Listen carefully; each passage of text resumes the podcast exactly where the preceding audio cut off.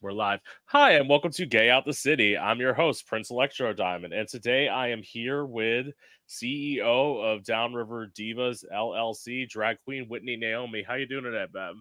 Hi, I am so good. Haven't had a nap or a snack, so don't know what's going to happen, but I'm excited.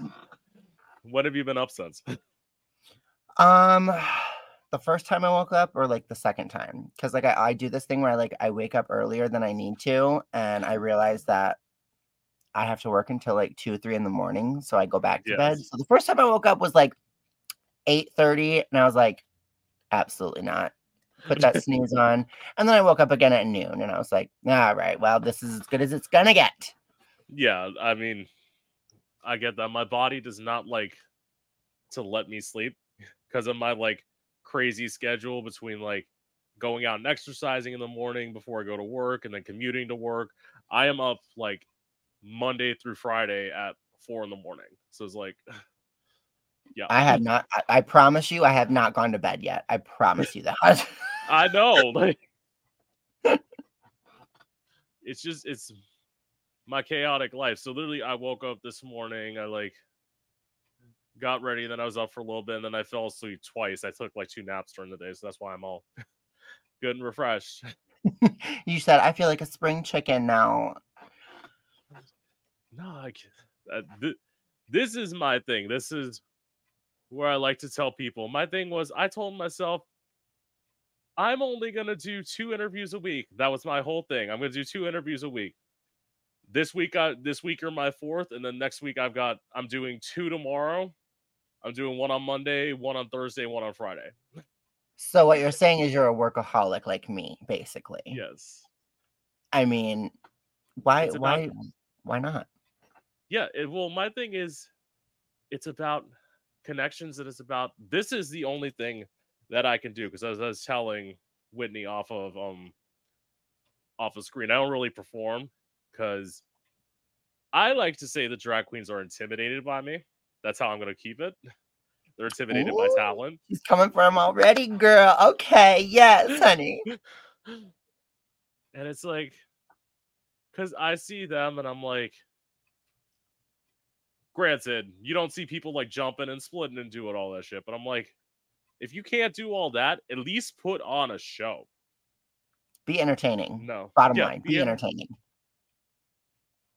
That's so funny. I I feel the same way, and then and you know, being in the industry now for as long as I have been, um, I come across girls like that, and I'm like, I don't, especially like, okay, not that I'm old, but I am 30. I did just turn 30 this past year, and 30's not old. However, no when these new girls who's 21, 22 years old, little babies come up, and I'm like, first of all, fuck you. Excuse my French, but secondly, it's just like all you new girls have like all these new like looks and and the way you you perform and and things like that. And at the end of the day, kind of also what we were talking about off camera, it's like drag is Yeah. art.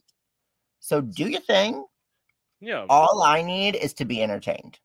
If you entertain me, I call you successful. If you don't entertain me, I'll let you know and either figure something else out or drop it all together. Honestly, you can just drop it all together because I don't need the competition. I would like more money as a drag queen. Okay. Just- and see and see that was the thing where it's like i kind of understand things because i was telling whitney that i'm planning on moving to detroit it's like if i go to like come to perform where y'all are at i understand the drill like i'm not sitting here because eh, first of all as i said as i've said i sing lives it's like i do something a little bit different but i'm gonna support you and it's Right. like as long as you like uplift what i'm doing i'm gonna keep on telling people like go see this bitch's show like it's that's it's that simple there's not this i'm in competition with you it's like no we should be able to work side by side with each other i don't Absolutely. And but and the I'm glad that you said that because I've thought about this and I've had this experience more often. So many times there's entertainers that think that because somebody else gets a spotlight, it takes their spotlight away from them. And it that's just not it. That's not what it does. Everybody like I give something that you can't give, and you give something that I can't give. And that goes with yeah. any entertainer in the business anywhere. So when people or entertainers, you know, kind of build up that hostility for some reason because they feel a certain type of way because this person's getting a spotlight over here or this it's like girl stop trying to be a catty little thing about anything like that and just step up your game if you're upset about it that obviously means you think i'm a threat so step your pussy up and then there's no issue Yeah, and it's like people. I heard about this because there are two drag houses in my area. I'm obviously not a part of either of them because they don't see me. But it's like, thing is, there's so much like infighting at one point, and luckily I was living in Orlando when people were talking about this, and I'm like, and I'm thinking, it's a good thing I don't have a drag mother. It's like, because at the end of the day, I'm not in this house, I'm not in that house, I'm in me. Like I'm doing something that's at least especially like with this, I'm doing shit that they can't do. It's like, yeah, you're known around here, you're known around Fort Lauderdale. I just interviewed somebody. I'm interviewing Whitney Naomi in Detroit. I interviewed somebody in New York City. I interviewed somebody in um Louisville. I like I interviewed people all over. It's like I've interviewed people in Spain. It's like I'm doing something that y'all can't do. I'm putting my name out there, and it's like if I can't do it as a musician, I developed a skill. This this isn't hard. exactly Anyway, work. So where are you originally from? So I'm actually born and raised down in uh, Detroit. Um, I don't actually technically live in Detroit. For anybody that's not a part of Detroit, um, I say I'm from Detroit. But if anybody is from Detroit, they'll come for me because I'm not technically from Detroit. I'm actually from Downriver, which is basically like the suburbs of the city, and it's a little bit south. So I like directly from downtown Detroit, which is what we call like Campus Martius, if you've ever heard of it. I'm like 10 minutes away from that. So still relatively close to the city, but more on the suburby end of things. Um, but yeah, I've, I've born and raised down here and travel all over the state now for it, but I haven't left the state. I'm I'm a Michigander through and through. Yes. As I said, as I was telling Whitney off camera, born and raised Floridian, lived in South Florida most of my life, except for the four for four years when I lived in Orlando, which is actually where I learned how to perform and like kind of discover drag. And it's like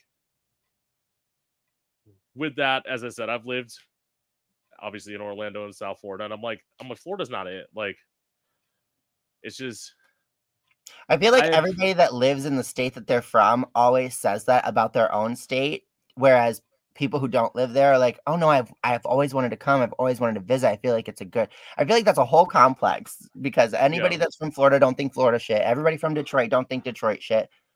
But coming around the other end, anybody who's not from there is like, this is kind of giving. And so I've just kind of thought about that. It's it's a great place as i tell people it's a great place to visit it really is it's a great place to visit it is not because especially like with michigan at least michigan's like liberal detroit is or, or, or florida's so conservative like even like people say miami's the liberal area it's like not really Not unless it's that little strip where the palace is and those other the other part right over Yes, South Beach. I love I fucking love Palace. It's that's the only thing I like in Miami. I go to Fort Lauderdale more because it's like I know entertainer I know like burlesque performers there. So it's like I have more of a fun time in Fort Lauderdale. And overall, at least the people that I know, because again, as we pointed out, I know people all over the country. I'm not loyal to a area, I'm loyal to people. So it's like right. it's like yes overall if you had to tell me if you had to live anywhere in florida where would you live i'd say fort lauderdale but it's like i'd be like i'd rather live somewhere else i was originally the, the whole detroit thing actually only came about like three or four months ago because i was like my original plan was move to atlanta then i started looking at atlanta i'm like atlanta's no longer affordable and detroit is That's it's falling. Yeah. Um, Detroit is and like we were talking about earlier, yeah That's I mean, that's why I really haven't like I haven't left. Like I I've thought about it and I've had a lot of opportunities, but like just like financially and economically, like eh, we're pretty we're pretty set up here in in Michigan. It's it's probably one of the most affordable places in the country at this at, just from right now. And I'd be the first to say if it wasn't because I'd be totally down to, you know, yeah. venture out, but financially I'm like no, I'm, I think I'm good. I think I'm good right here. Yeah. And it and it's also at least from what I heard, it's not what people think Detroit is. When people think of Detroit, they think of Detroit from like the 80s and the 90s. That's not what that's not what any city is anymore. Like right. No, I, I, will say, like, even just from like personal experience, be I like, yeah. you know, I've been here for 30 years. Yeah. Um, you know, and just growing up from what I can remember to like even present, it's just it's come so far, and and it, the city has been getting built back more, especially within even the last two years. It's just been the steady uphill climb, and and I've gotten the privilege of working with um the companies that are actually building the city because like for example like detroit is about to like build this brand new skyscraper like one of the tallest build like i don't know the, all the details so i won't talk on that but that's not the mm. point. They're like building this new this new huge you know skyscraper that's supposed to be a monument in the city and they like cleared the i don't know what you call it the the the area of where it's going to happen and they put in a huge park over this past summer just to have like free community like go to the park walk your dog and they had events there and like there was a main stage there and like like cute like swings and there's like a huge huge just like park where you can bring your family and stages and events and we did drag queen bingo there and we've worked with them and they closed that um over the course of the last couple of weeks and they just had it for the summer, closed it down, and now they're starting to build a brand new skyscraper. But I, the fact that like me as a as a drag queen, we got to work with some of the biggest companies in the city of Detroit and doing things like drag queen bingo and things that give us kind of recognition. And then now they're gonna take it down for a second. And they said that once the building's up, they want to start finding more things for our company to do, which is amazing. That yes, that sounds like it sounds very much like you're incorporated with the community as a drag scene. I will say, like, and obviously not overall because you always got yeah. dickheads and assholes and and whatever. Everywhere. But the fact that like Detroit, like if you're from Detroit, like I will say the community, not even just like the LGBTQIA plus community, but just yeah. like the Detroit community, we're very much like we have each other's back. And it's a lot of growth and a lot of learning, but I feel like everybody in the city is very like just opening open to having a conversation, which most people are not. And that's the first step is just like being able to talk and figure out what you want to do, figure out where you come from, figure out, you know, just anything and everything. But the fact that like everybody from Detroit is very loyal to their community and they're willing to have a conversation and if they don't understand something, they'd rather learn it and understand it and then have a situation where they can speak from experience um, or not but you'll never have at least in my experience that i've seen so far other than you know the every once in a while piece of crap but you're, you're um, gonna have conservatives everywhere that's unfortunately right. just how it is right but it's it's been a very amazing like process just to kind of see how it's kind of developed over the last year Amazing. So, what was it like for you growing up as a kid? Um, well, let's let's get into it. Yeah, let's talk about it. So, I actually grew up very conservative. Very conservative. Like my entire so obviously I'm from Detroit. I live in the north. Yeah. My entire family is we are all from the south. We are all from Middlesboro, Kentucky, La Follette, Tennessee. We are southern redneck as as redneck as it gets. I'm actually known in Detroit as the country cupcake. I do a lot of country music impersonations like Shania Twain, Dolly Parton, nice. um, Jo Dee Messina, um, Miranda Lambert. Like I could go on and on, but like yeah. so growing up for me was in, I grew up in the church. That's honestly how I started. I grew up, you know, very very involved. Like my family were all like deans and and and pastors and pastors' wives and like that's that's my family. And then Yeah. here I am. Um but it was kind of it was interesting because for the longest time like well let me let me be clear. I've always I have always been gay. It you you heard my voice. I've had this voice since I was 2 months old. You know, they I came out of my mother's vagina with glitter, a pair of heels and we said let's get this shit do- going, bitch but um it was kind of interesting just to kind of see the dynamic grow and yeah was my childhood not ideal for a gay kid absolutely was there a lot of things that looking back on it now as an adult i was like meh, meh. yeah but i also didn't have the worst childhood you know because i Right. i've heard stories of people that had it way worse than me and i feel like my story gets to be a happy one because I was strong enough to kind of find myself at an early age and be able to recognize that I have to be an example because the rest of the family or anything that was an issue or anything that was unclear, it was like that whole, it was just the unknown. Like my family didn't know gay people. My family didn't know a gay, you know, at least that they didn't tell me because, you know, the, we know that whole parent complex. You don't, you don't know the whole truth as the child but um you know i was the oldest of 12 um grandkids and like cousins and all that stuff not 12 kids. Shoot me if that's Oh, the wow. case. But, um, yeah no ma'am. Um but i just i'm glad that i was the oldest and i just kind of felt that responsibility to kind of just educate my family on like what it meant to be who i was and the fact that i kind of was so like bold like right off the gate like we're in a good place there's always yes. I, in my opinion, there's always room for us to grow as as a family with my life personally. There's, um, but I I always look at that no matter what the situation is. If I'm not growing or learning something every day, then I'm not doing something right. But from where we were when I was like growing up to like where we are now, I would have never, ever in a million years thought that. So that's kind of like, it's reassuring. It's reassuring. Is it perfect? Absolutely not. Is it ever going to be? It might, it might not. But also, nobody expects perfection and nobody really gets there, at least in this lifetime. So just striving for it is good enough for me. And I think that that's a really happy story for me.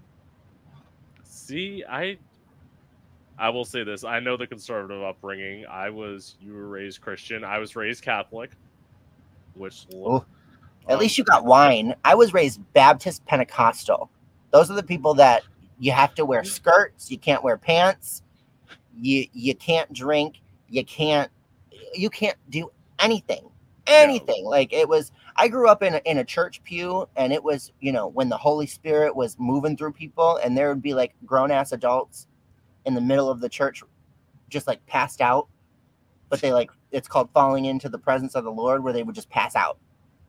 Yes. And now I look back at it and I was just like, oh, that's just Janice from accounting and she's at church and she needs a little bit of attention. Her Yeah. husband's not flicking her pussy, so whatever. But you know, See, I'm glad I'm here. yes. I say in some ways I got the duality. I got like the confusing duality of things because it's like yes, I had the again as I said the Catholic conservative upbringing, but my mom was also the one who introduced me to like Donna Summer, Madonna, and all that. So it's like I had a little bit of both. Like literally, I remember at 12 years old, my mom playing me on Bravo um, a Joan Rivers special, and like she's telling me this, and she, Yes. It was new Joan Rivers. And she's like, this isn't what Joan Rivers used to be. I'm like, this is amazing. I'm done. Uh, I, w- I actually, it's funny that you brought up Joan Rivers. I literally got a, a email the other day from an inquiry, and they were like, "Can you do a Joan Rivers impersonation?" And I was like,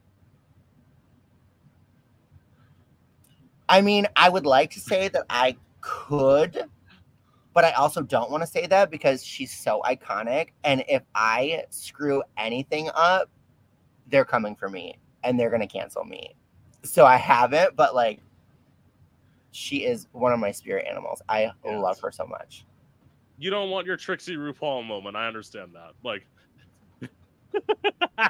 Winner, winner, chicken dinner. Yeah, I'm not having no chicken dinner. No, not at all. No.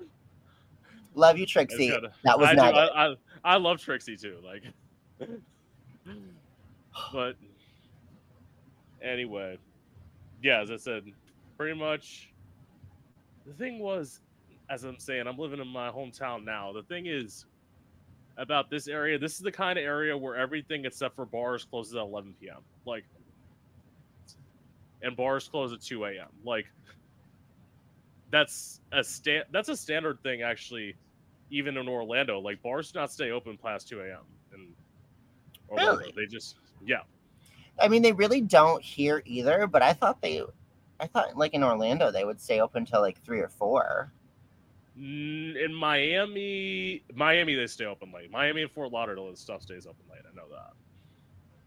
Although for a minute, like especially post pandemic, um, there was like a like a legislation passed up here that like bars could stay open, and so for a minute, Detroit bars stayed open until like four. What's it like now? Hate that. I, it never. It, it's done. And you, I, I will say the first time I ever heard that, I said, these people can barely hold their own when they're only allowed to drink until two a.m. You want to give them two extra hours? do, I'm not I and I'm not cleaning up throw up in the bathroom. I don't know what your plan is. People don't know how to hold them hold hold themselves. They're like, well, we're gonna make more money and we're gonna we're gonna you know make up for lost times. I get that. However, people are still people, and livers are still the same size livers as they were when pre-pandemic. People cannot hold their alcohol until 4 a.m.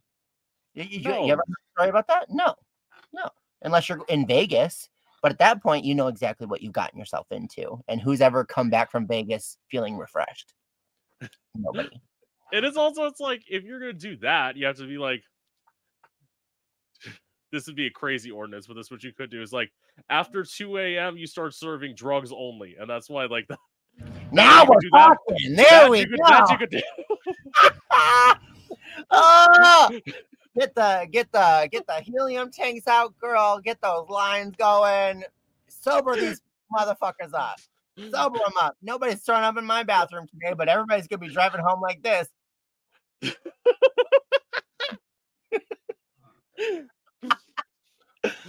Oh, I love that. So, what was it like for you coming out? oh, honey, I was never in. That's the thing. That's what I tell people.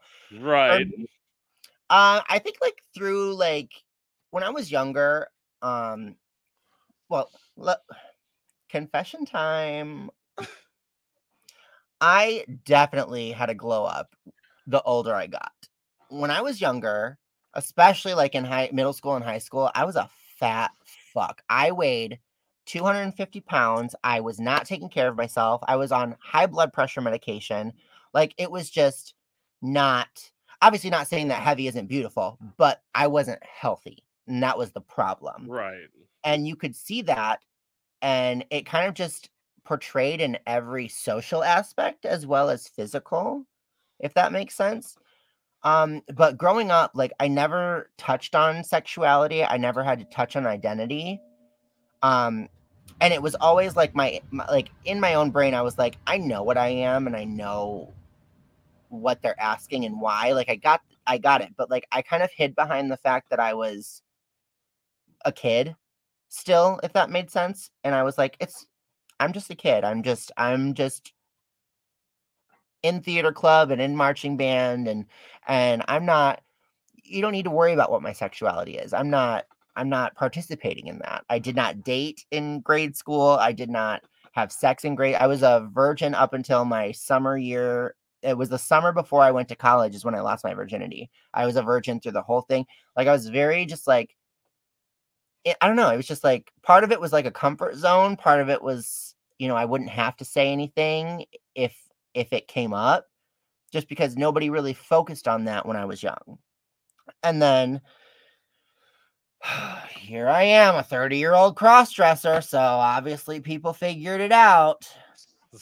But um, yeah, I never had that moment where I said, I'm gay or I came out of the closet on this date. Like that was never, it wasn't my story. It was never anything that I had. I mean, like I said, I'm 30 years old and people still, I'm, I get toll collect phone calls and I'm still, I'm still there like, no, this is her son. How can I help you? Like it, it was very much like, I never really had that, but everybody just knew. And then when it was relevant, you know, at that point, I was like, yeah, this is who I am. You have a problem? See, when you, say, when you say that though, watch how many people don't say shit. You know, everybody. Uh, if, you're if you come out a badass bitch, you say, "Yeah, I'm gay." What do you have to say? But also, I'm from Detroit, so that's just kind of how we handle lots of things like that. Which is also why I think it's such a healthy place because we'll kick your ass and then we'll hug it out later. I don't. See, I, I I developed that as I was older, so I did have a whole coming out thing. I did not come out as gay originally. I came out as bisexual. I will say in some ways that was your one foot out of the closet. Yes, to get the other one out there. I was in some ways I say it's fortunate because some people are like, I give it to people who have to come out to two parents. I didn't because I um came out four months after my mom died, so it's just having to come out to my dad, and then I have an older sister who was super accepting. And then I literally just found out like three or four months ago that she came out as well. So I'm like, well, now that makes sense. he said, ah, it was you guys. That's what I yeah. love telling. I love, I have a couple cousins who are also gay in our family on that like super Christian side. So, I mean, nowadays, I mean, like I said, now I'm an adult. I still talk to my family, but like I'm just a bitch. So like I'll just look at them and I'll be like, see, it was your sperm. It had nothing to do with your kid. It was it, that's your fault. See, there was the good part. I had a bad part. So I came out to a youth minister at the church. Mistake. I yeah. told him about this. I told him about this performance idea I had with like a knife and how I practiced stabbing myself because clearly I'm dramatic. Like, duh. So like he left the room. He came back in about 10 minutes later. He said, Okay, you have one of two options. Either you're coming with me or I'm calling the cops. Are you serious? Now, mm-hmm. Now in hindsight, I would have let him call the cops. I went with him, which was stupid. Because he took he took me to get a psyche eval. I was gonna say this sounds like it could go one of two ways because if we're in the Catholic Church and they find out you're gay and then they say come with me, I'm like C O M E or C U M. Tell me the difference. but they had told me I had passed it. But then, like, I was sitting in this hospital on the phone with my dad. I'm like, "Yeah, come back here, pick me up, dad." Like, I'm all ready. And then all of a sudden, I had a cop yell at me. He's like, "Get off the phone!" I'm like, thinking, "What the fuck?" Like, and then they like, stuck me. In, oh, get my pudding cup. They stuck me in a hospital room for five hours. They didn't tell me anything. They just sat around, sat around, and then as I said, five hours later, they told me that they had Baker acted me, which is when they put you on a suicide hold. And they because then you uh, obviously want to kill yourself. Yes. And then I got transported to a mental institution where I had to spend 64 hours. And then it wasn't done. It wasn't done when I got out. No, yay. You think it's done? No. Then he put me in a room with a therapist to try and pray the gay away.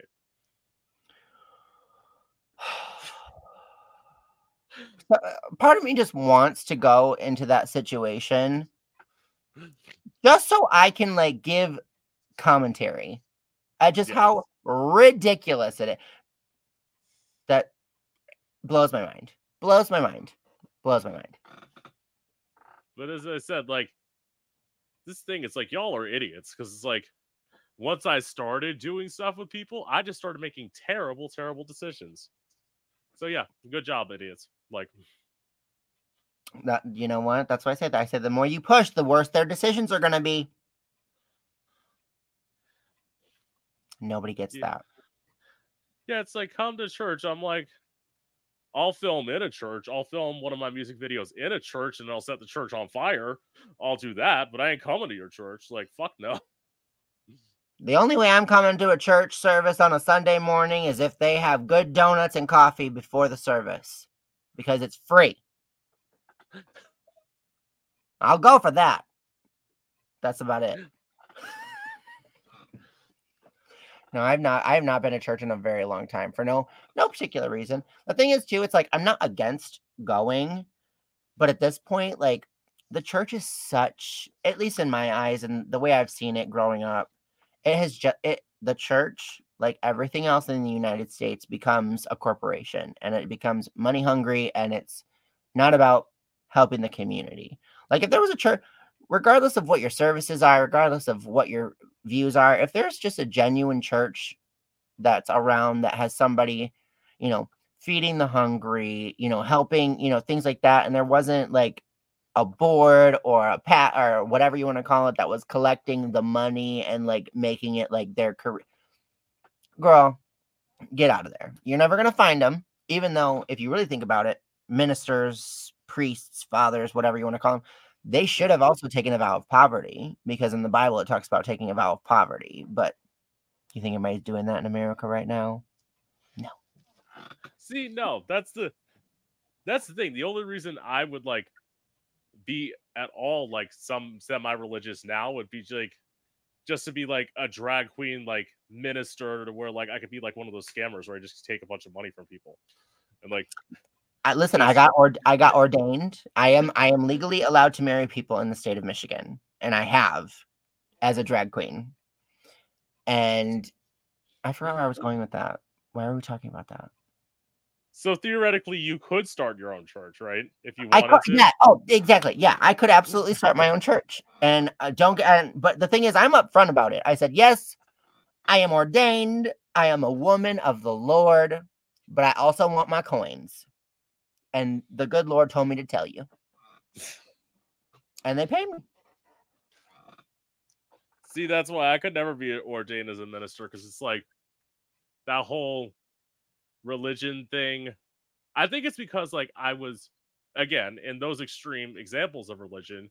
Why would you want to be at all Catholic? Like, why would you want to be a part of the cult? For the wine. that's what. for the wine. That's why I would. I would, I would For the wine. Catholicism if I could get the wine. I mm. love a cheap boxed wine, and that's what you get at communion. Praise the Lord. You don't even. I don't even think you get that. I remember people telling me it tastes like rubbing alcohol. I'm like, that's probably because it's what it is. Does it get the job done? That's my question. if it gets the job done, I, I'll, I'll plug my nose. I put worse things in my mouth, girl. I do not know. I've not sat in a church since way before the pandemic. Like, Oh, same. Abs- yeah, you same. know. Way, way before that, even. So what was it like for you moving to Detroit? Well, I've always been here, so I never moved. I thought you said you were originally from the. My family is. I Oh, was. your family I from. Okay, right, right, right, right. Sorry, Gotcha. yes. So my fan, like, I was the first generation born up here. Oh, like okay. my parents and grandparents, we they all migrated. I was like the, I was the new generation of the southern Okay. Of the southern belles that was born in the north, I guess. But um, but yeah, I will say that though, there are some there are some words and things that I say that granted never, you know, I spent all my summers down south and I spent all like, you know, especially as a child, like when I couldn't afford to like pay for my own vacations and we'd do family trips, everything was Tennessee or Kentucky. So like there's things that like I'll say that people are like, where'd you get that? Like I call it I do, I say soda. I do not say pop. I say soda. And Yeah, right. I don't have a grandma or a grandpa or anything like that. I have a mama and a papa. Like that, like there. So it's like little caveats like that. That like, and um, for me, I don't even think about it. But it's not until somebody who is like has nothing to do with the South hears me talking about it, and they're like, "What?" And I was like, "You don't know this?" And then I'm like, "Oh yeah, that's right. It might not be it might not be a custom over here." But um, but yeah. So, but as far as I know, my family en- enjoyed their move. yeah. As far as I know. by that point you were already there. So it's like you don't give a fuck. Like I didn't. I was like, you know, just at that point, I was like, give me the bottle, g- give me, give me something, put Barney on. yeah. I'll leave you alone. So I guess when I moved to Orlando, I guess I'll just go into this. I just said I needed to get the fuck out of here. Like that was literally my first thing. I'm like, I'm like, where's the cheapest city I can afford to live in Florida that has like gay shit going on? Orlando. I literally moved, and when I did, because Orlando's two and a half hours away from where I am, so it's like people are like, "Are you do do you do you ever go home?" I'm like, "Home? I'm busy working. I ain't got time to go home." Like, I don't, got, I, don't got, I don't got time. I don't got time to drive two and a half hours. No, like Mm-mm. I I didn't come back here, so I was forced out of an apartment in Orlando. That's when I moved. That's when I came back. Like, That's the caveat in general. That's what I tell people. I'm. I always tell people. I'm like, my parents. Well, they live. My parents and my grandparents probably live like a half hour from me, and they're always like, of course. I mean, you know, when we never get to see you, blah blah blah, the guilt trip, and I'm like, I just don't have time. Sorry. yeah, And then they get really uncomfortable. I'm like, I'm I'm about to be cross dressing. You want me to come visit you before my show? And then Mama's like, ah. I said, I'll see you on Sunday for dinner. Leave me alone. You don't want you don't want to see this cross dresser girl. You don't want to see her. She's much more ruthless than your grandson. yeah. It's like come to the come to the show, Grandma. Go ahead. Like, Come on. no, she would never. My dad would never. My mom comes though. My mom is is a really good, uh, lovely supporter of me. I love my mother.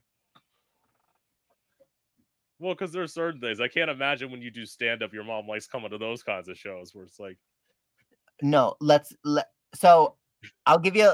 She's gonna hate me for even mentioning her on these, but whatever.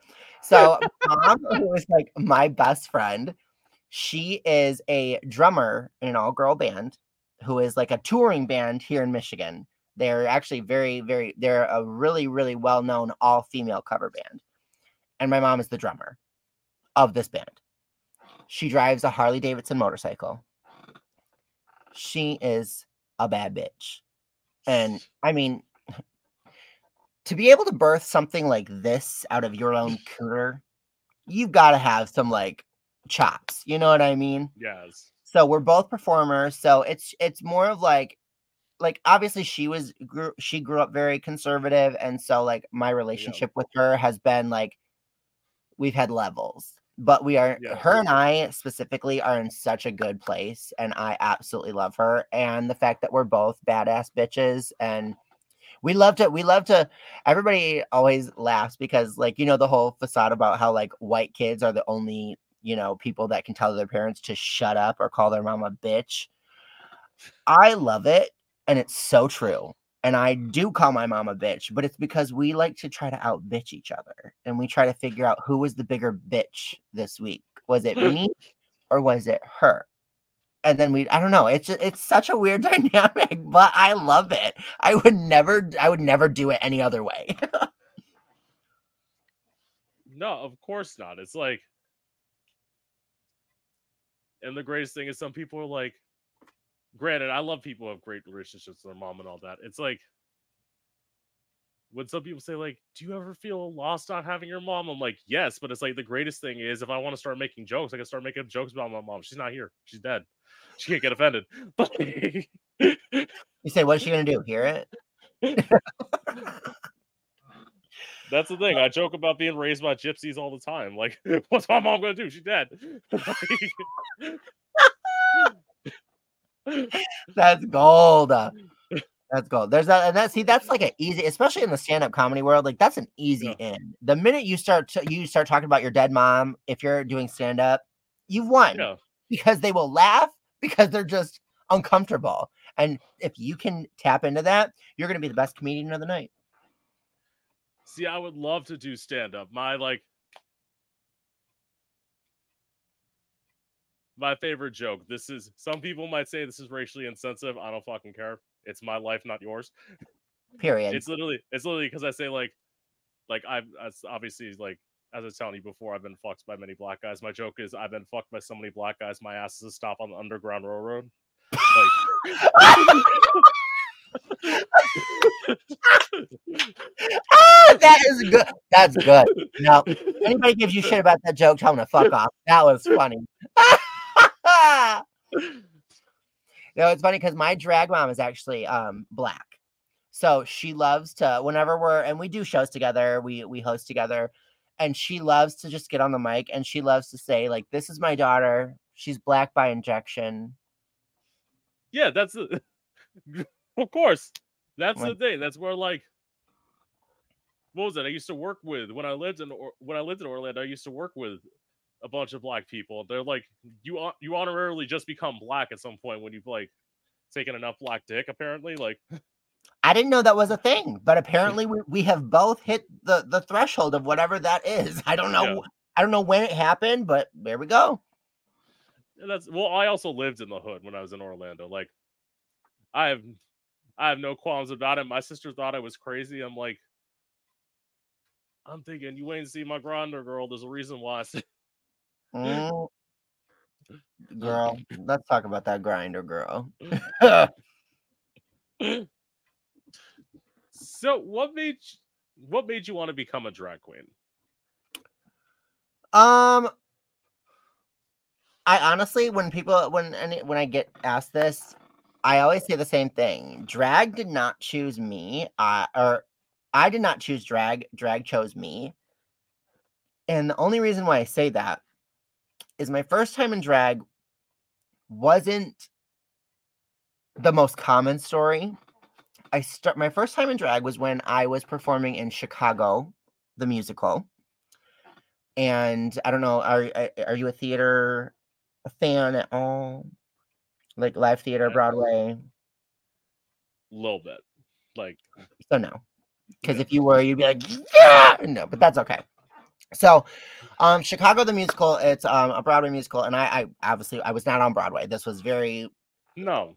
long time Uh, ago. This was community theater days. Um, But and- I know Chicago. I've seen the movie. Like oh, okay, yeah. So, yeah, so um, like so you know the reporter Mary Sunshine in the movie. yes, the yeah, blonde reporter. So in Yeah. the Broadway musical, that is actually a drag queen.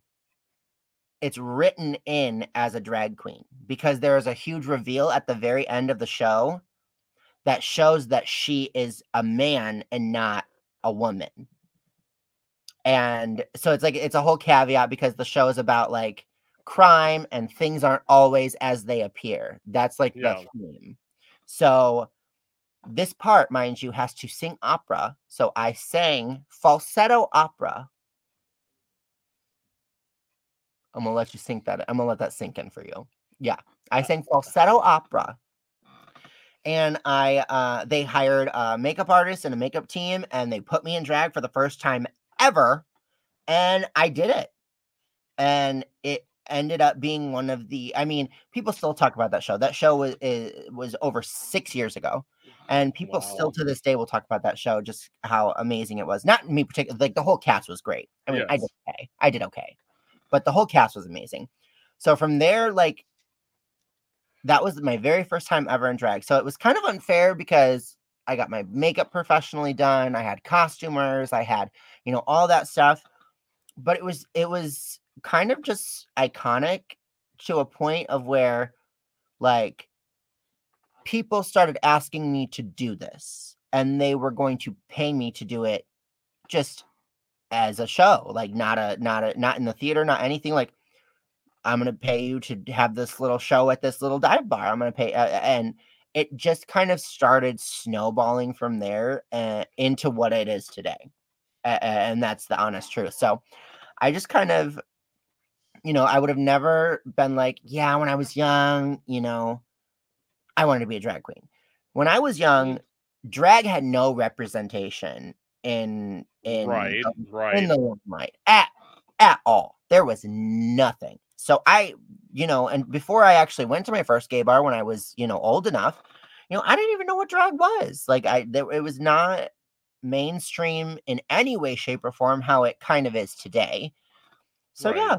I just kind of it just it was it was a snowball and i'm glad that i recognized that this could have been something and just kind of rolled with it because i mean i do it full time now like that's it's my career and i it's it's great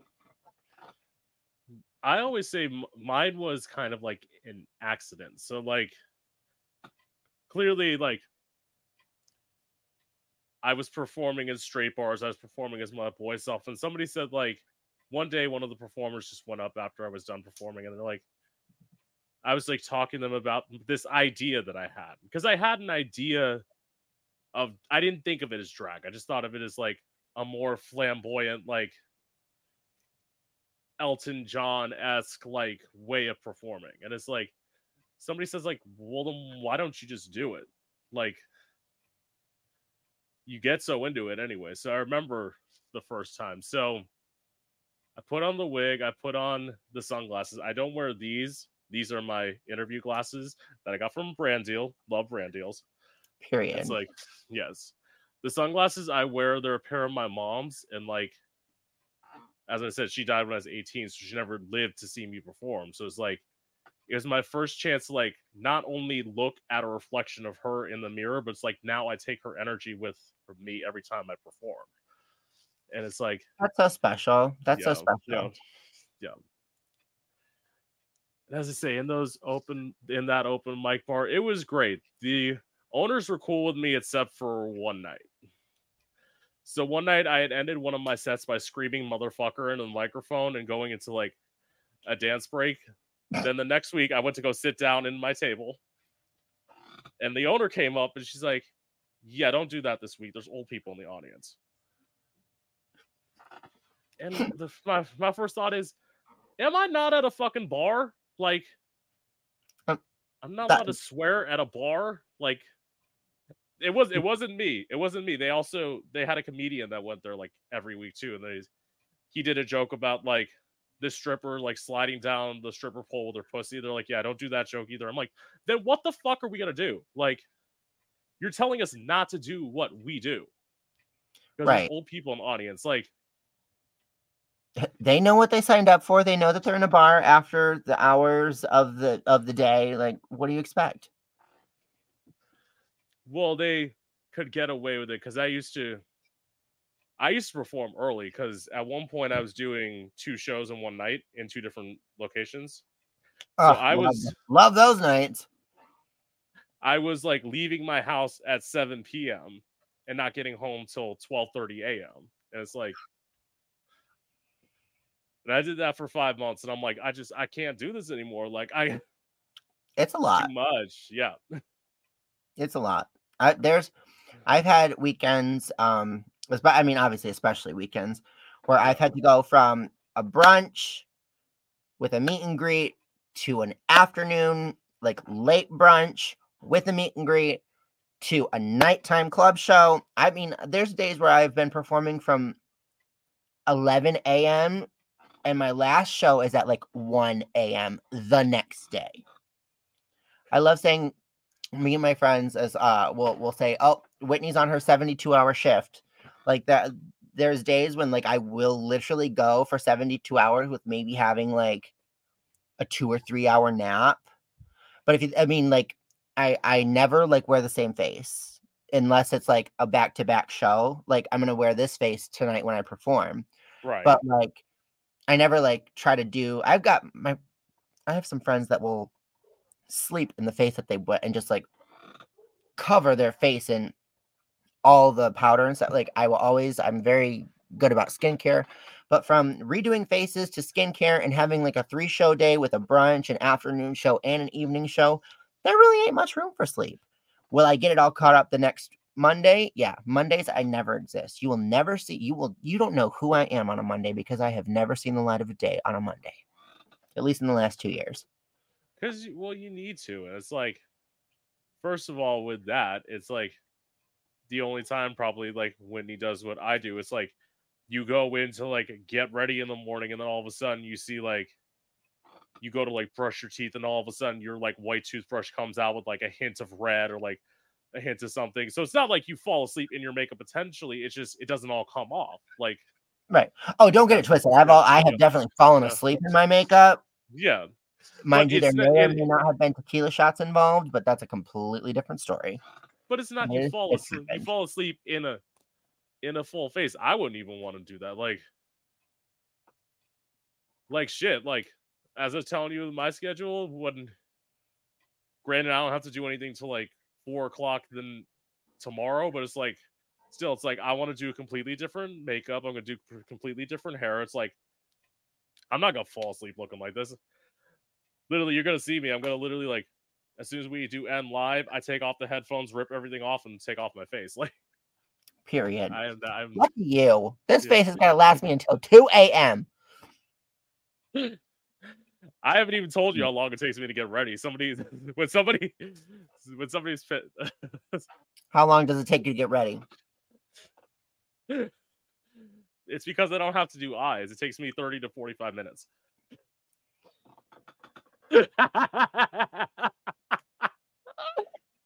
Nobody likes you. hey, listen, listen. But my my drag sister wants to do a YouTube video. I'm gonna know the day. She wants me like in two weeks. She's gonna do my makeup, and she's like, "You're coming to my house at ten, and we're going from ten till 6. I'm thinking, I'm like, I'm like, Wait, we're gonna be there for doing makeup from 10 a.m. to 6 p.m. That's what she told me to carve out. Like she wants to do it for YouTube video. So I mean, like, Oh, oh, okay. yeah. I was like, yeah. I mean, I like a couple of hours to get ready. If I need to do a fast face, I can within like. I think that I think the fastest I've ever gotten ready, and this was with. I was at the gym, and normally when I'm not in this, like I have, I Yeah. grow facial hair. I, I, I, it takes me like a couple of days. I'm, I'm blessed as far as that goes. So I can have a full, like tomorrow, I will have the five o'clock shadow. By what's today? Today is Saturday. By Tuesday, I'll have a beard. Like but I was in that stage at the gym working out, and I got a phone Yeah. call two hours before a show was supposed to happen, and they were like, "Hey, do you remember when I told you that such and such show was le- next week?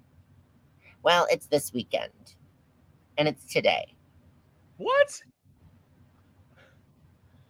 All I'm all I'm going to say on record is that production assistants make mistakes too. That's all I will say. So I ran home. By ran, I mean drove. I obviously didn't run, but um, yeah, got home, did a face in 45 minutes. Don't know how that worked. Threw Yeah. every costume I liked at that time in the bag, a- and just I was like in the car driving, calling the DJ, and I'm like, "Do you have this song? Do you have this song? I don't have any time to send it to you. I need you to get it, download it or figure it out." But at the end of the day, I made it work. Why? Because she's a professional, honey. I know it. I've done it.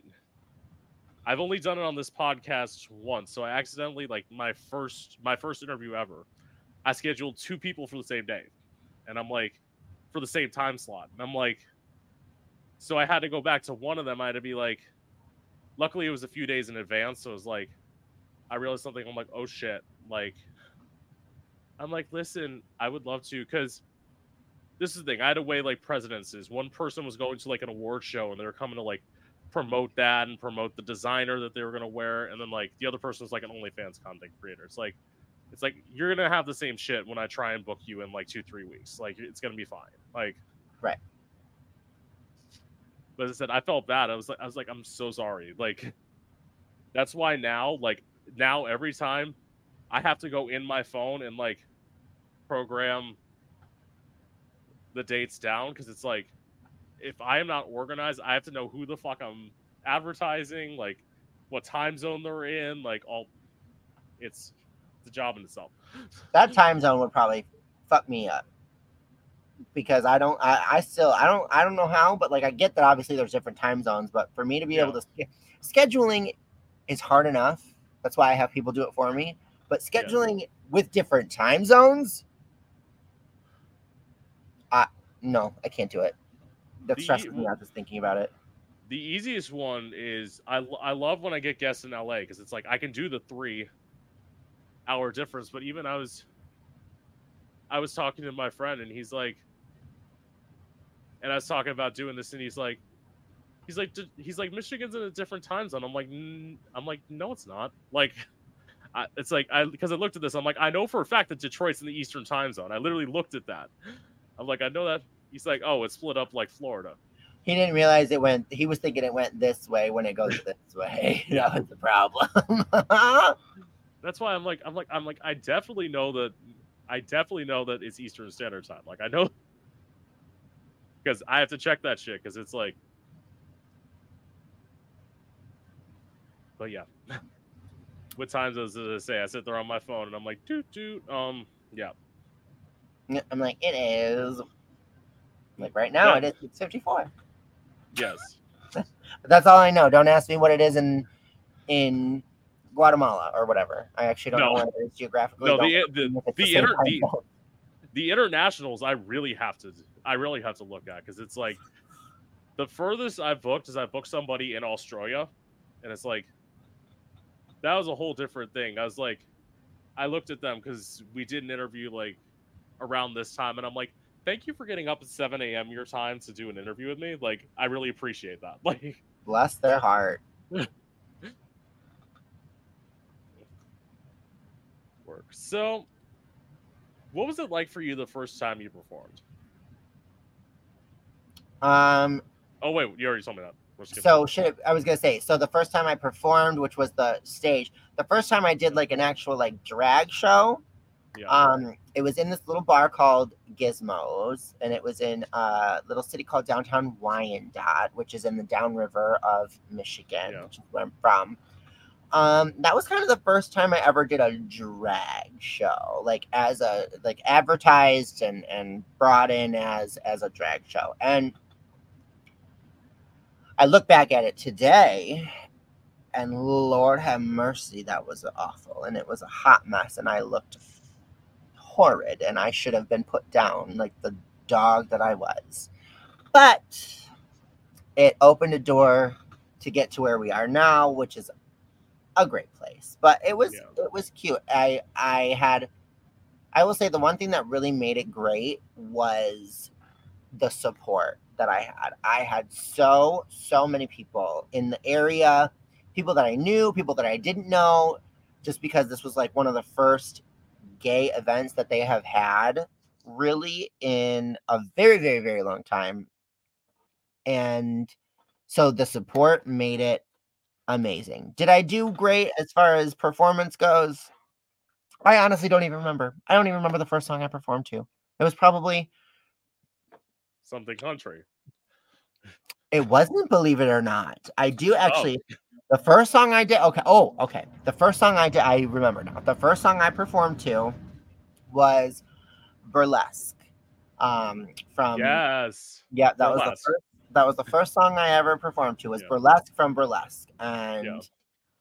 it was cute. It was amazing, and it was. I mean, for where I started, it was. It's so unique because it wasn't at a gay bar. It wasn't you know with a with a with a gay community necessarily. It was kind of just me kind of owning who i was helping a business that needed money and having a community support just of people that like knew who i was or knew me or i mean it was community theater people it was just neighbors it was you know just people that i had grown up with and there was just such a outpour of love and support it made it very very memorable and helped the process of where we are now Yes, is well. There's there is something to performing the performing in like theoretically heterosexual scenes as a drag queen. It's it teaches you, uh, as I say, it teaches me how to work a room because like, yeah, they were not on my side. Like, they eventually like the audiences got on my side, but they were not on my side because it's like they were used to those like bro bros playing their like little acoustic guitar and like I was sitting there with my electronic beats thumping through this bar because it's like, but eventually it's like eh, when you prove to people that you have the talent, they're gonna get on your side no matter what. Right. Absolutely. So it was it was it was very it was very cute and I will say like even from day one and you know I speak very humbly when I say this like the people that support me my supporters fans, whatever. Like just I just call them my friends. Like I don't like I don't know if I I don't have to know them, but if I see you at my shows and I like, I just view you as a friend.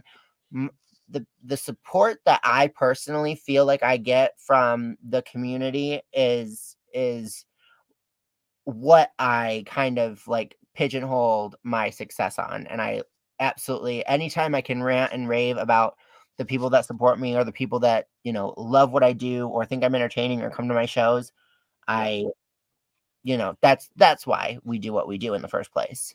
Yes. Work. So, what's the craziest like stunts you've done while performing? Ooh.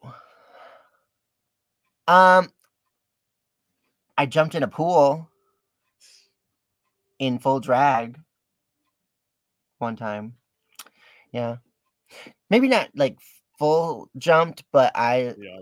so I do um I do shows at it's called Parasol and it is a um LGBTQIA plus uh nonprofit that does um you know community events and usually every year they have pool parties um which are iconic. We get anybody and everybody. I mean, the people that have been there is just amazing. Um, and so we do performances outside, and obviously it's like everybody's around a pool, everybody's, you know, it's summer, you know, doing your thing. And so one year I did, um, it was actually last year, I did um Candyman by Christina Aguilera, and I had the little 50s um oh I did not even plan this, but I have it. I was wearing like this. My little Oh, yeah, yeah, work. Yeah, the little, video, like, yeah.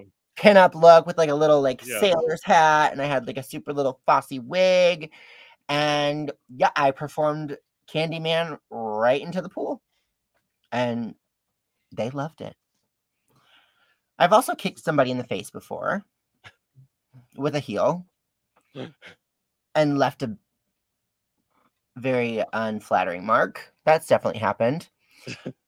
um, yeah, I performed actually, th- and this was when I was actually on. Um, I was doing uh live theater again, and it was um the show was called Love, Sex, and the IRS, and it was a 1970s, very like 70s show, like sitcom style live performance. It was on a main stage, but it was it, it was that. And there was a scene where I was pretending to be drunk and I had to like climb over my um one of my co-stars on a couch and I had heels on and everything. And in the process of me climbing over my co-star, mind you, I'm supposed to be acting like I'm drunk, so of course I'm being dramatic. I had Obviously. swung my leg over to straddle before climbing off the other end. And as I kicked my leg up to straddle, he took a heel to the face, like to the eye. Ow. Whoa. Yeah. And he had to still, the whole thing was like, even when I had started climbing over him, he was acting like he was asleep. He was supposed to be asleep. So he's on stage pretending to be asleep. He had to stay asleep and unresponsive, even though I just ransacked his face for another 20 minutes on the stage. Like that's long he had to be on the stage pretending like he was asleep. So I did the scene. Mind you, I know exactly what I did. So it's taking everything in me not to break character, right? Because I'm nervous, I'm worried, but also the bitch in me thought that that was the funniest fucking thing ever. so I leave the stage, and obviously we have productions assistants and stage managers and people off stage. So as soon as I got off stage and he was still on stage, I said, I need a bag of ice. I just hit him in the face. It, it was bad. I felt it. And so this we were all on the one side of the stage watching like the show go on from the wings. And we were just watching his eye just turn purple. Like we could physically see it Oh, happening, like right damn. there. It was getting swollen and it was getting purple. And it was so visible. Like even audience members were like, like you could hear people in the audience like talking about it. They were like, what's happening to his eye? and like they didn't know that that was not supposed to happen. Yeah. But yeah, that was a pretty crazy stunt that happened while I was in drag on a stage. Yeah. Never forget it. See, I haven't had. I'm trying to think.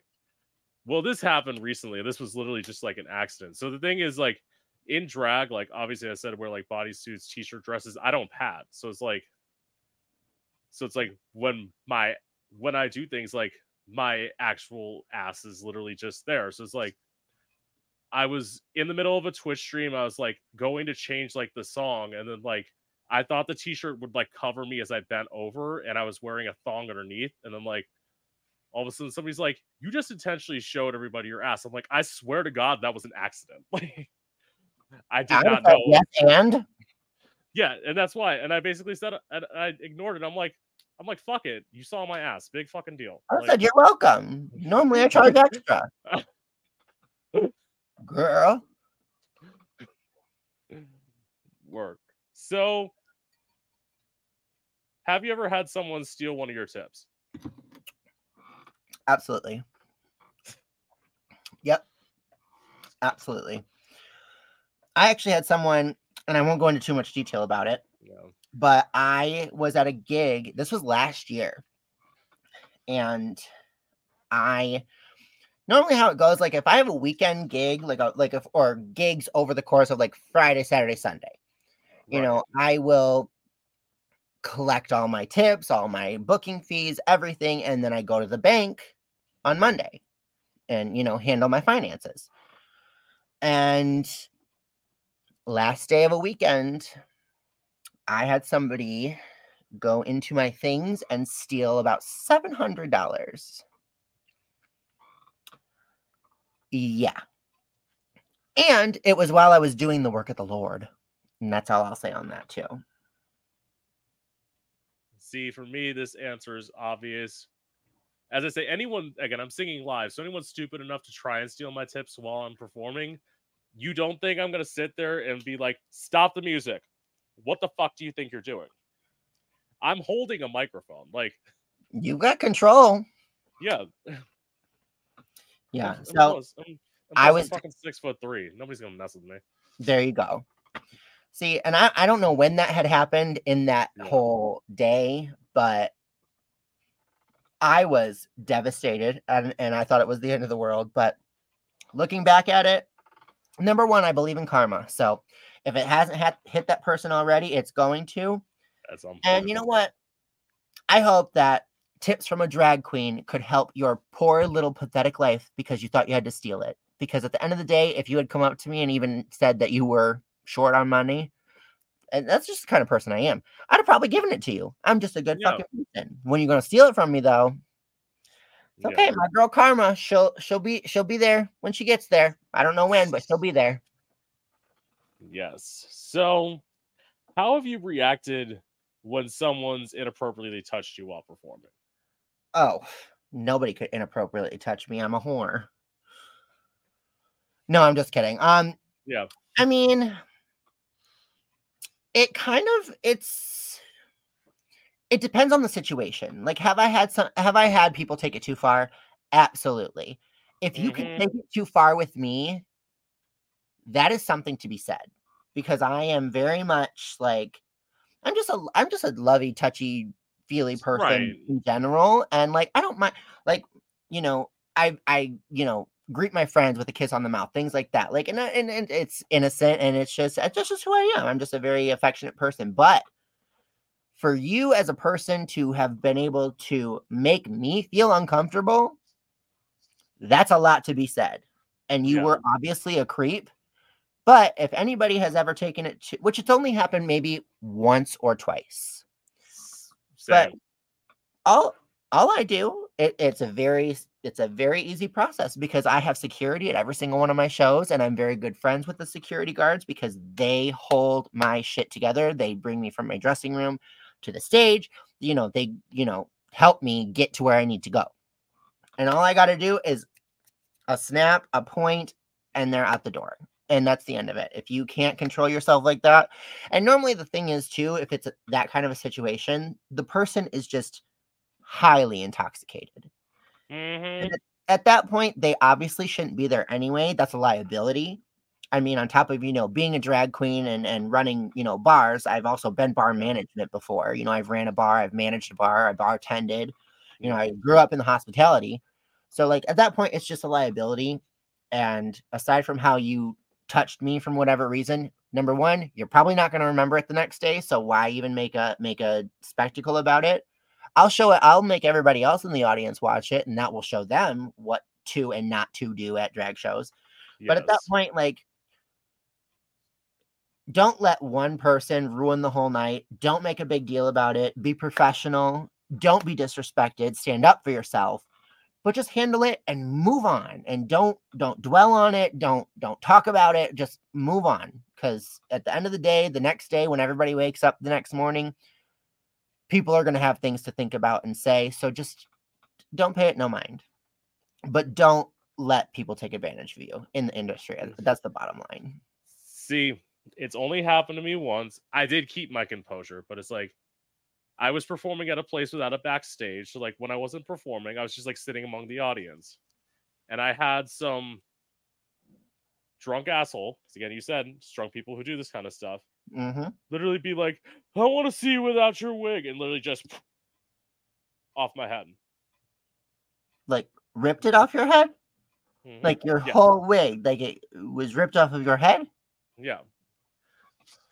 Is that individual alive to hear the story?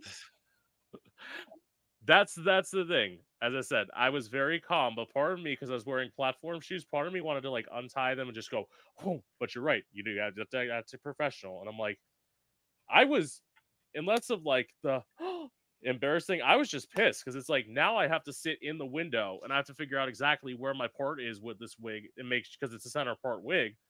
And I have to make sure it looks right on my face before I have to go perform my next number. So it's like, right well, let's not get it twisted. If somebody actually physically yeah. ripped an entire wig off of my head, I would beat someone's ass.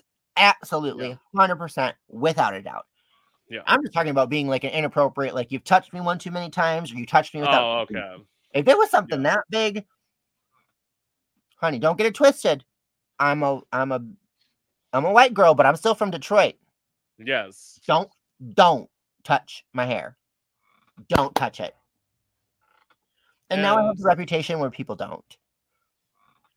Yeah, Miss, they don't like, mistouch it. I sh- mistouch. I don't know if that's a term, but it's a term I just made up. Yeah, it's like in terms of that's the one time that's happened. It's only happened to me in Orlando. It hasn't happened since. Like my thing is like I'm very nice. Like the thing is, I feel like I have to be like once I get to know people, I feel like I have to be super friendly because I am such a bigger, taller person. It's just like people are intimidated to come up to me. It's like, and I'm wearing sunglasses as a performer inside. So it's like people think I'm scary. I'm not. I'm I'm literally nice until you give me a reason not to be, then I'll become a bitch. But like other than that, she said, Don't let me take these sunglasses off, honey. This face only took me 30 minutes. Girl, when I moved to Detroit, you're never gonna let me live that one down, are you? No. Hope you you've already you already have you already have tea to, to come into, so perfect. You're gonna fit right in. Mm-hmm. so okay. Have you ever hooked up with someone in drag?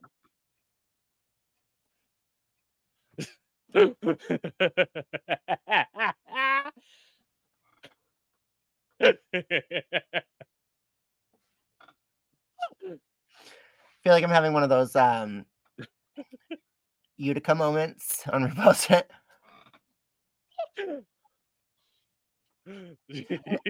Look at the material. Yeah, of course I have. of course I have.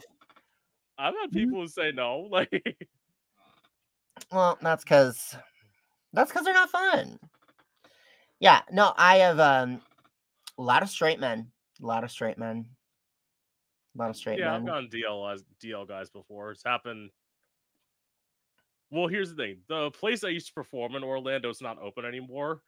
Mm-hmm. It used to be like this giant hotel where it had like, uh, they had like a regular parking lot, and then they had like a field where people go to get fucked, or they had like a beach where people go like out back and do drugs. That's beach. where I went out. And I then I had like you a ain't getting sand out of nothing uh, if you do that. Mm-mm. there was also a woods. So like there's like the beach and Oh, the great. woods So what we lack in sand, we get in poison ivy. Fabulous. That's why I only got my dick sucked in the woods. Like you said I ain't touching anything and I ain't touching the ground. Yeah. and like it's a guy again with a crossdresser fetish like six or seven times. I went back out there. I'm like, if you want to suck my dick, I'm gonna let you suck my suck my dick. Like I mean, might Uh, as well. Why not? if you're offering, I'm gonna take advantage. Okay, so we've kai we've kikied, but have you ever kai kai'd? I have to ask you that. What do you mean? We mean So- with another drag queen? Yeah. No. Oh yeah, me either. I'm not I didn't say that judgingly. I just said I haven't done it because it's like my thing is I don't know. Maybe it's because I was just only on the radar of like thuggish type guys when I was in Orlando and I was like performing and stuff, or even in even in South Florida. Shit, there's there's one time I was like at a gas station and a guy in the middle. This was like eleven o'clock at night. He's like, I was done performing. He's like, he's like, hey, come here. I'm thinking, I'm not going into you into that dark alley. I'm like, do you think this is my first time in drag, bitch? Like, how the fuck I you're ma'am. not gonna beat me up? Like, Mm-mm, gotta be safe with that. it's like this ain't my first day. Please. Period. Yeah. We know. We know a thing or two about a thing or two. And then yeah, as I said, the other time in that in that at- at that place, I got fucked in the parking lot, and then like in Orlando, and like the guy stopped. He all of a sudden got nervous, and somebody else pulled up together. I'm like, bitch. I'm like, whatever, fine, fine, bro. Like, stop, stop, stop, stop fucking me. Great. Like, I'll go back to my hotel room. Whatever. Like, That part. so oh, so okay. Since I know, since I looked at this, so what is the group, the Downtown River or the Downriver Divas? Yeah.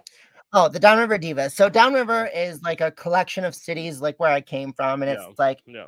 Wyandotte, Melvindale, Allen Park, Trenton, Woodhaven. Like it's just a whole little collection of cities, and it's just a nonprofit um uh company, uh limited liability company. Let me rephrase that, LLC. Um, and we just we put on drag shows. It's basically just it's a it's another little franchise, and we give back to the community. I do fundraisers for. I've done fundraisers for you know businesses, veterans, and it's just it's a way to really kind of just dig in back to the community. Amazing work. So, what's your dating life been like? You think I have time for that, girl?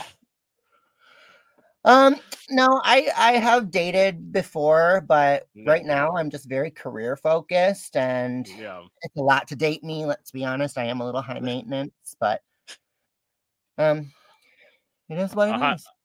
A high maintenance drag queen, shocker. Um, Yeah, I know, right? It's ridiculous. It's so, crazy. Work. Um. Okay.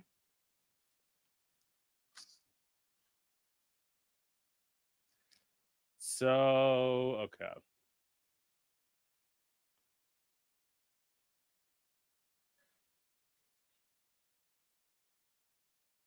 So, yes, anyway.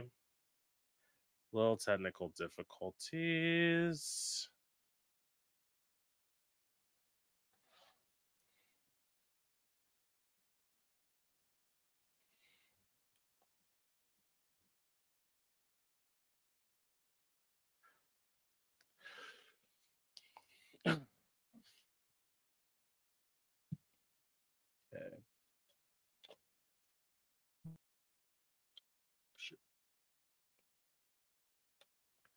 Technical difficulties. We'll be back in a minute.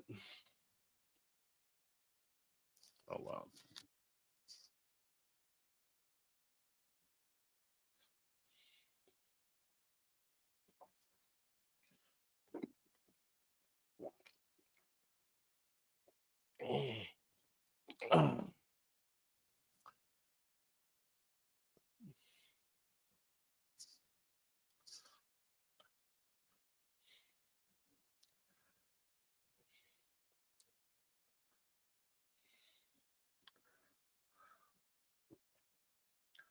Okay, let's see.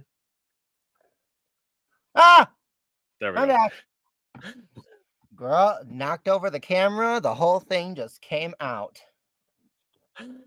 It's okay. Evan. believe me, you did. You as you pointed out, you did this on a laptop. I've had plenty of people do this on their phones. They come in and out, in and out, in and out. I'm like, I just have to sit there and smile and be like, everything's fine. I'm dead. No, I, I, I'm not gonna turn the camera around, but like the way I have it, like level to where I need it, it's Yeah. like sitting on a shoebox, and then it's tilted a little slightly with um.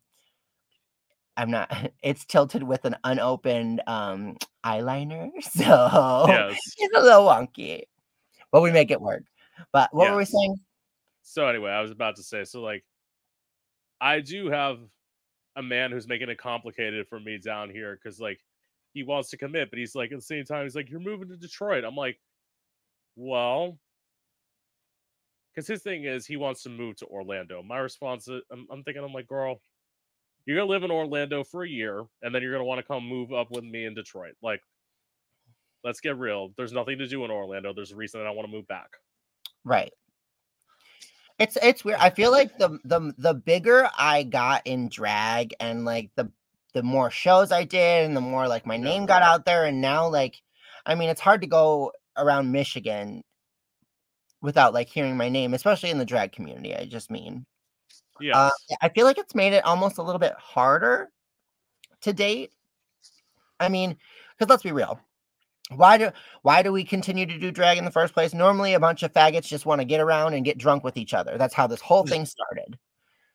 So, with that in mind, like once I got good at it, I felt like the guys like just kind of distanced themselves even more and even more and even more. And it's like, I mean, am I looking for a relationship right now? I mean, not necessarily. I'm open to it. I'm, I'm not saying I wouldn't be, but also like I live a certain kind of life that dating me, you have to know what you're getting yourself into because I am a full time entertainer, a full time performer. I travel a lot. You know, I'm constantly working or, you know, rehearsing or writing or something like that. So, yeah. it's it's something that I think about, but I don't try to dwell on it because I mean, you could sit here and dwell on it forever and drive yourself crazy. But Mhm. I always feel like when the time is right, whoever is my soulmate or or meant to be with me will reveal himself and yeah. he'll be able to handle me. So that that that's what I tell myself, but in the meantime I just usually cry myself to sleep at night on my pillow, but you know, what are you to do? Well, that's the thing. It's like, it's almost as I say, as an entertainer, it's like you either need somebody like super, super open minded, or you need to date another entertainer. At least in my case, where it's like, you have to understand if I make out with a backup dancer, that's not me cheating on you. That's me performing a show. Right. If I'm simu- simulating getting fucked on stage, that's not me cheating on you. That's me performing a show. It's like Absolutely.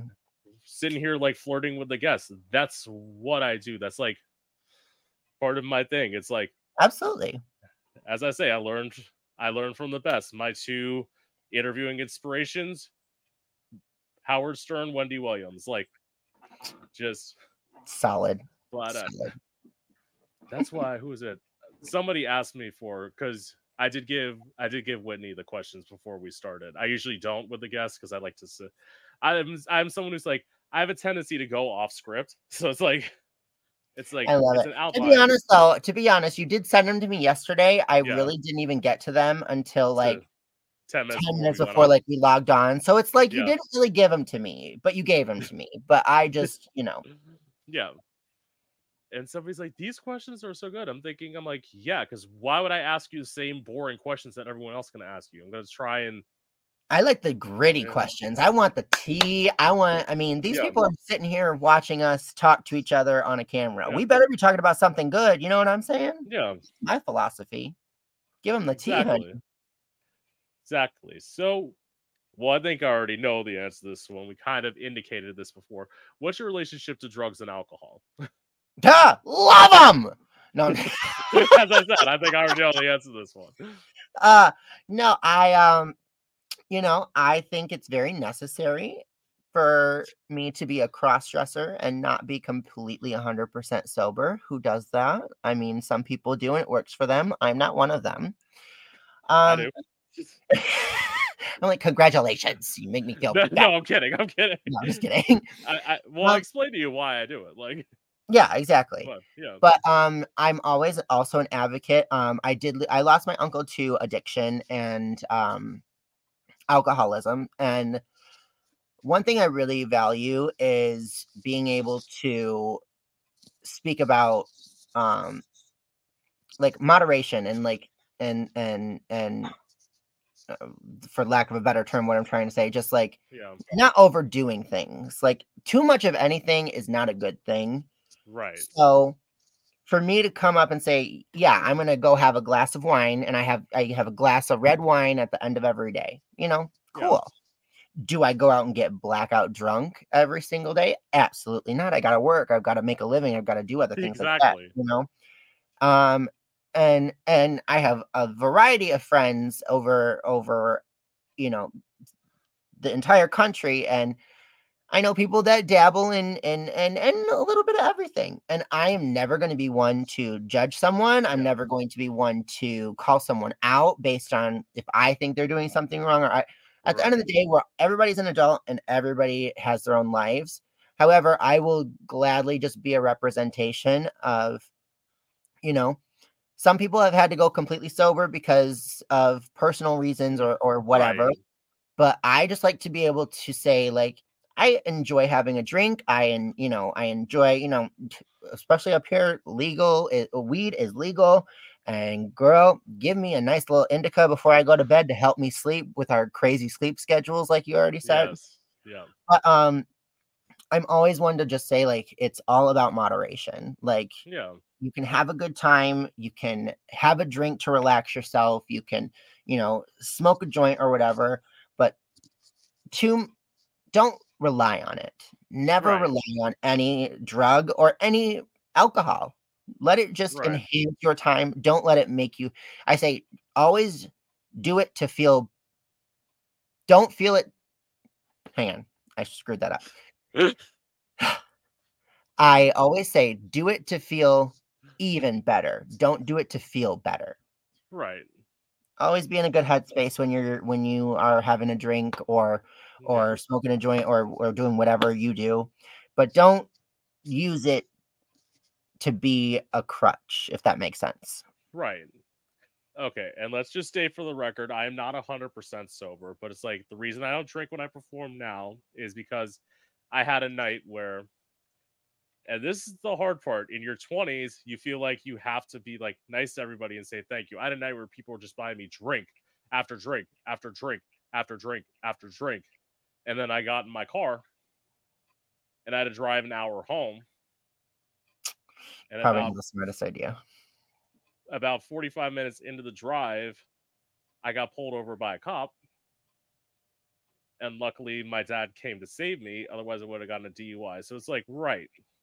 If I'm having to travel like this far back and forth, it's like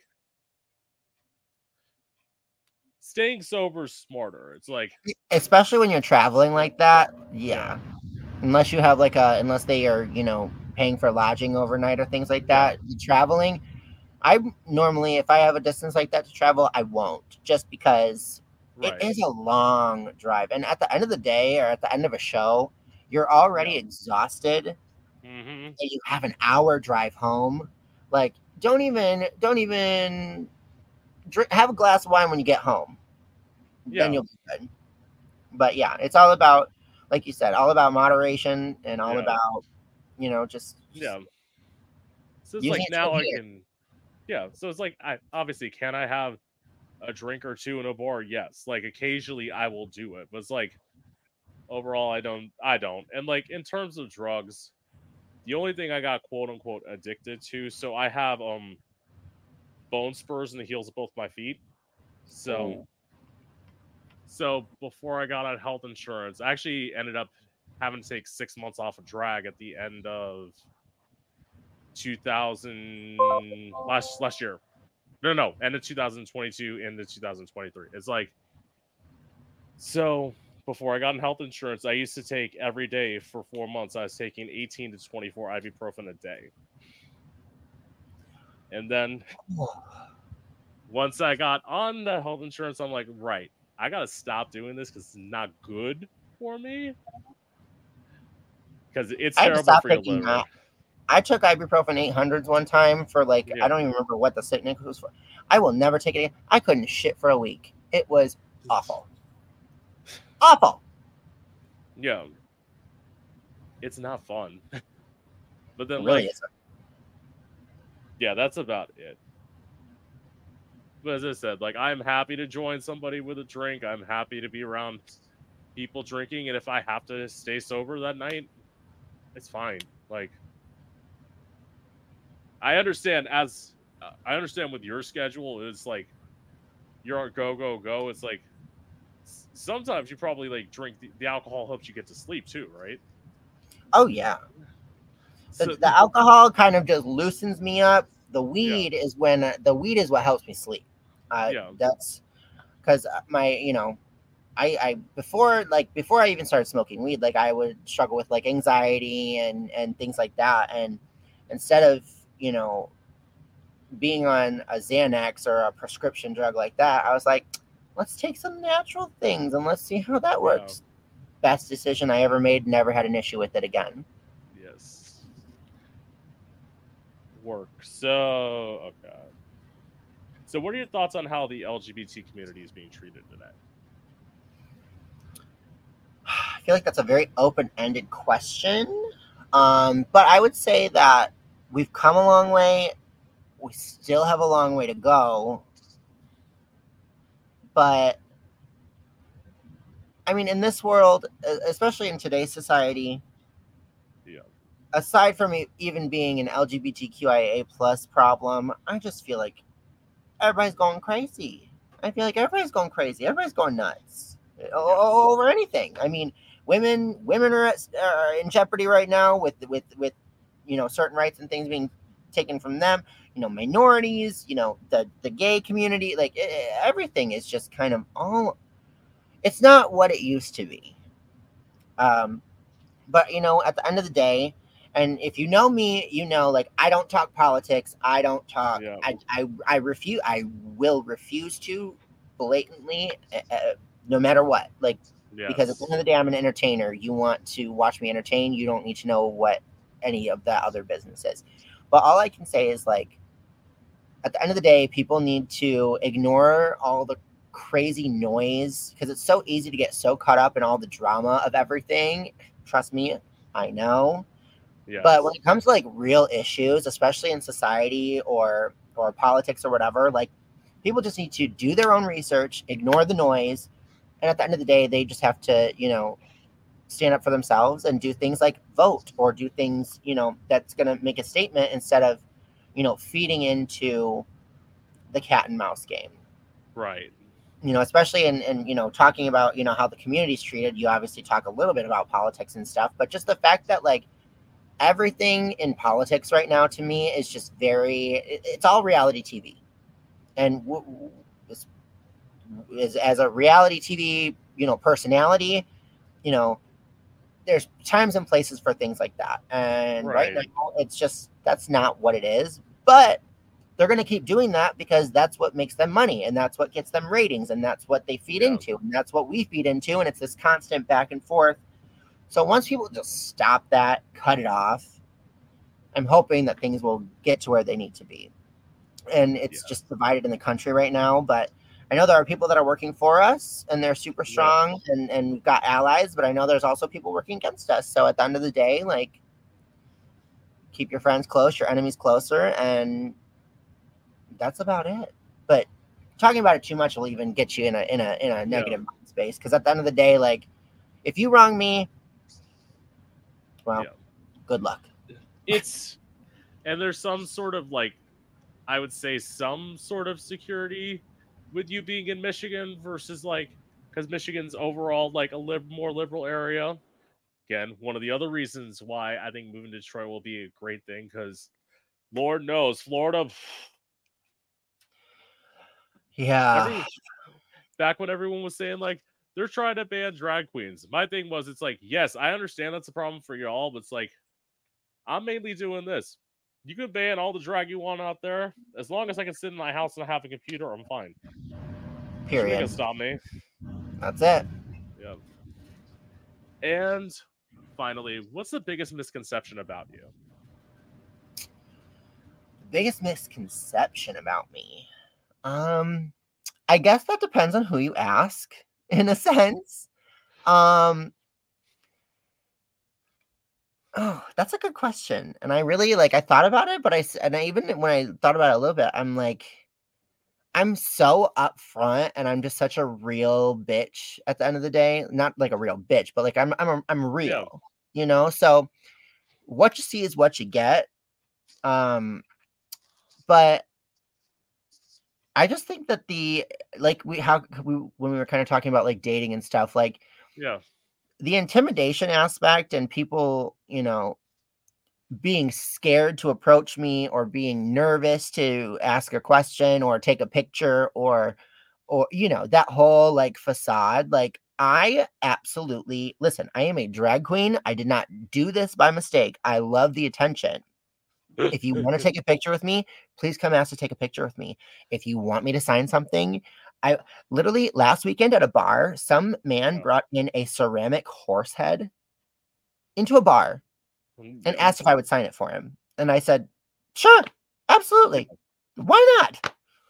You know, but I'm I love interacting with the people. I love, yes. you know, being able to feed off of them. And I'm a crazy bitch on the microphone, especially when I'm hosting and, and doing shows like yes. that. But that's what I'm paid to do. Yes. You can also come up to me and have a normal conversation. And I would, yeah. I, I want to meet you. I want to get to know you. I want to talk to you. And I just, I want to love on you because at the end of the day, you are why I do what I do.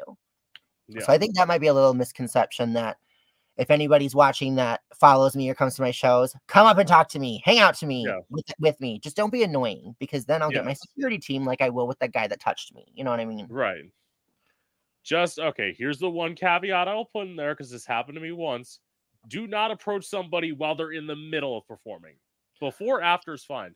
Not to have a conversation. I, if you're if you're approaching me when I'm performing, you better have a dollar bill in your hand, or I will not give you the time of day. No, somebody like just before I get into this for with me. It's like I literally had my track playing in the background.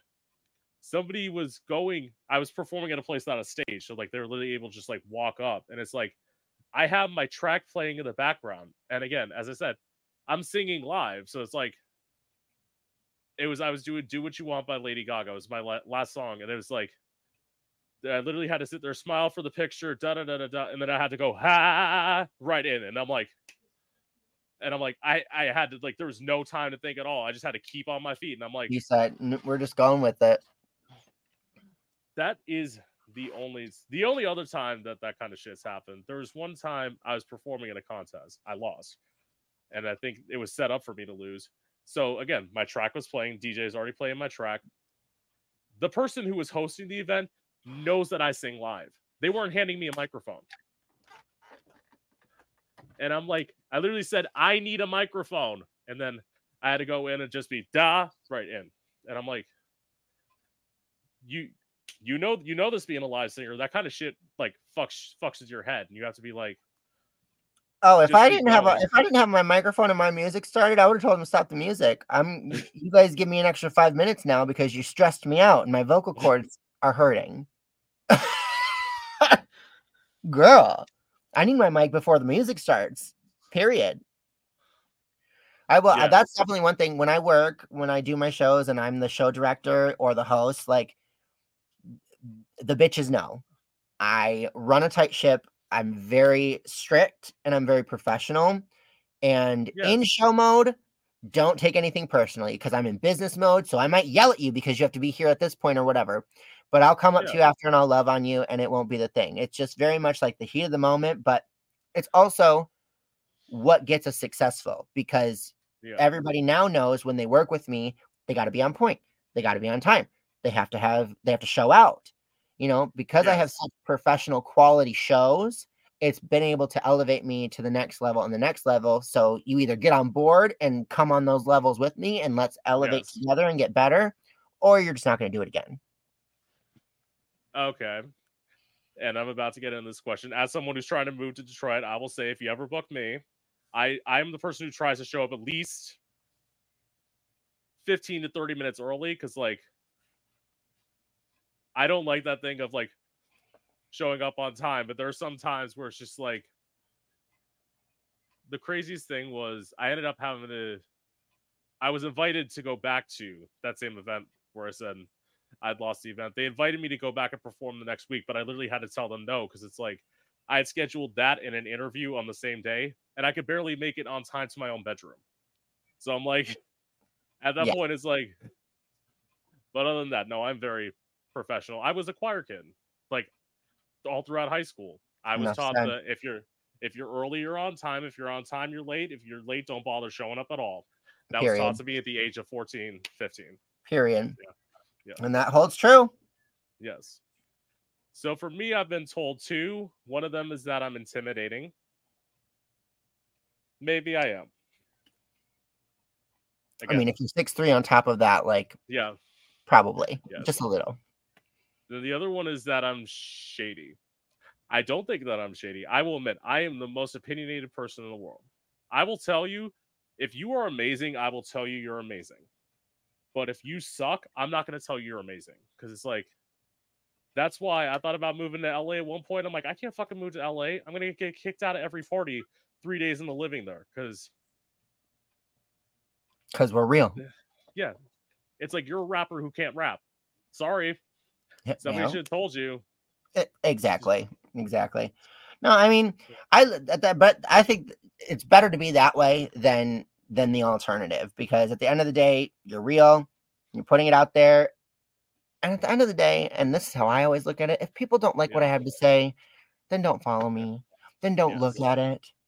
But if you keep commenting and telling me how much you don't like it, you're jerking off to me in the bathroom when your wife goes to sleep. We already know. Don't get it twisted. Yes. Anyway, work. With that being said, it was a pleasure getting to meet you. I was so glad I got Likewise. Likewise. Definitely great making this connection in Detroit. Good. Yes. Absolutely. Yeah. Once you um once you actually start Oh, making moves to come up here, just let me know. I definitely will. We'll make something happen. Yes. So, but in the meantime, I'm gonna go uh, perform Yeah. for the children up in the yes, Royal. I know. You gotta go. And with that being said, this is Gay Out the City. I'm your host, Prince Electro Diamond, and I hope you've enjoyed. Bye.